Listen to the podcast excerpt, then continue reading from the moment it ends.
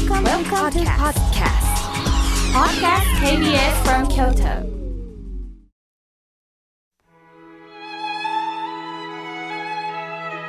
改めまして、僧侶の河村明慶です。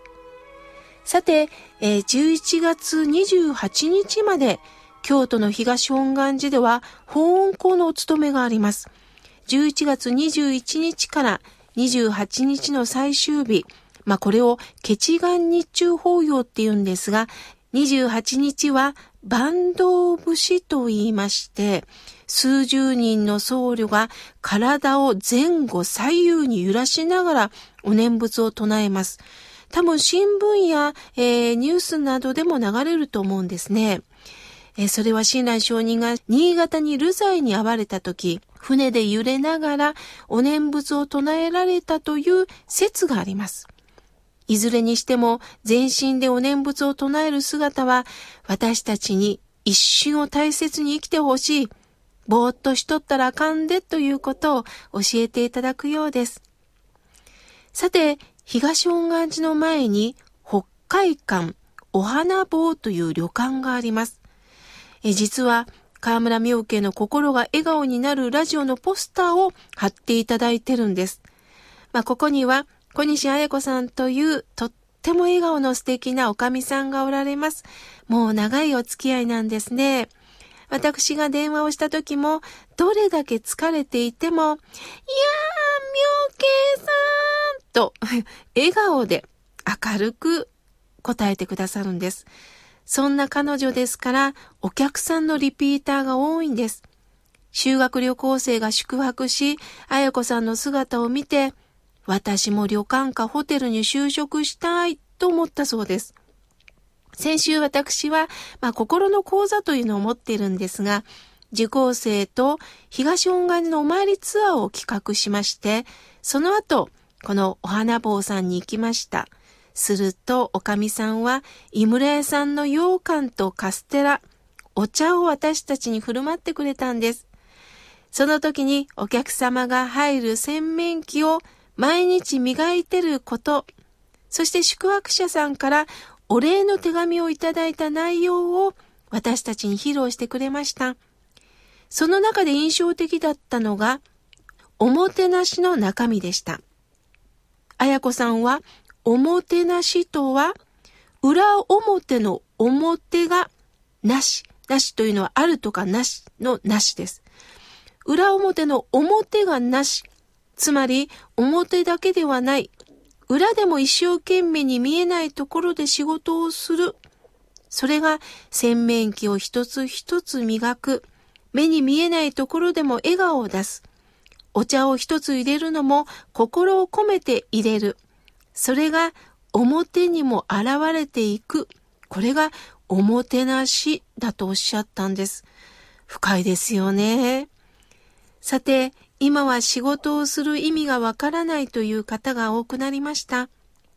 20代から50代の働き盛りの方でも家に閉じこもっておられる方も増えています。理由を聞くと世の中に絶望しています。誰も僕のことなど構ってくれません。中には親への仕返しという方もおられます。しかし、仕事を辞めていく人だけが不安なのではありません。人間は誰だって不安なんですよ。世の中成功している人もみんな不安だらけの中生きているんです。残念ながら不安をなくすことはできません。人間は不安を抱えてるからこそどうしたらいいのかというテーマをいただけるんだと親鸞上人おっしゃいました。そのことで問い続け私たちはなんでなんでなんで生きてるの？なんで仕事をするの？なんで家族と過ごすの？そういうことを考えさせていただくんです。人生ってこんなもんやという気持ちになると感動も成長も止まってしまいます。そこで改めて何のために私たちって働くんでしょうね。半数以上の方は金のために働くとおっしゃるかもしれません。でもお金のためとなれば、損得感情の中でしか動けません。私はアナウンサーの新人の頃、キャラクターショーの司会をよくしていました。私の隣で軽快に手を振るのが着ぐるみを着たキャラクターの仕事なんですが、当時、私が何々ショーが始まりますよ。キャラクターの何々ちゃんが来ましたよって言って、パッとキャラクターを見ると、何にもすることなく立ったまんまなんです。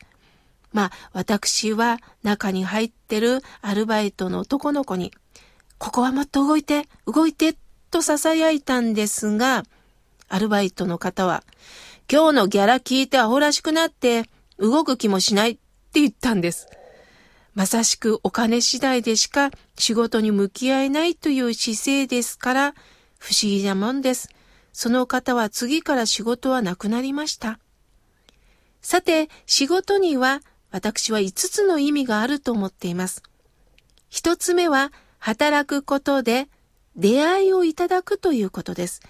自分にとって難しい仕事かもしれませんが、そのことをこなすことで経験という出会いをいただきます。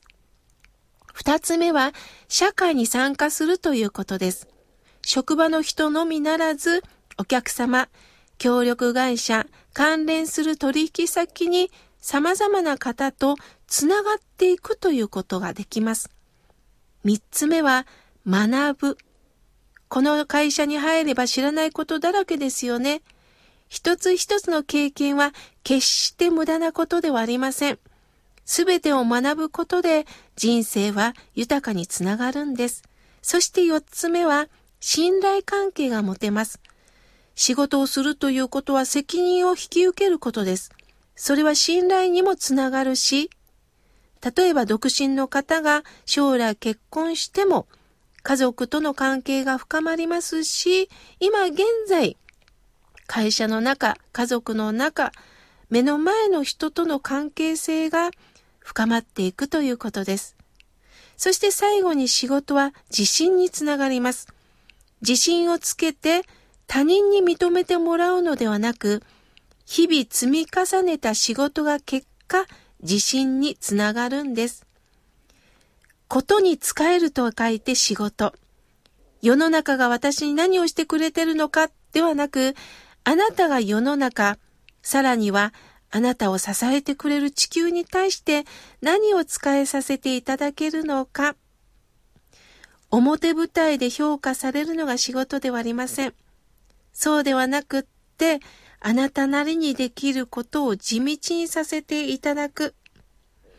新州では感謝と言わず、法恩感謝と言います。今までこの私が育てられたご恩を尋ねること。たった一人では生きていけません。そのことに対し頭を下げることができるのか。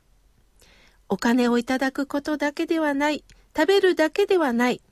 そうではなくって、私が人生にどう向き合えるか。その積み重ね、結果、お金をいただけたら嬉しいですよね。こうして私も自分の思いでお話をしてるんではありません。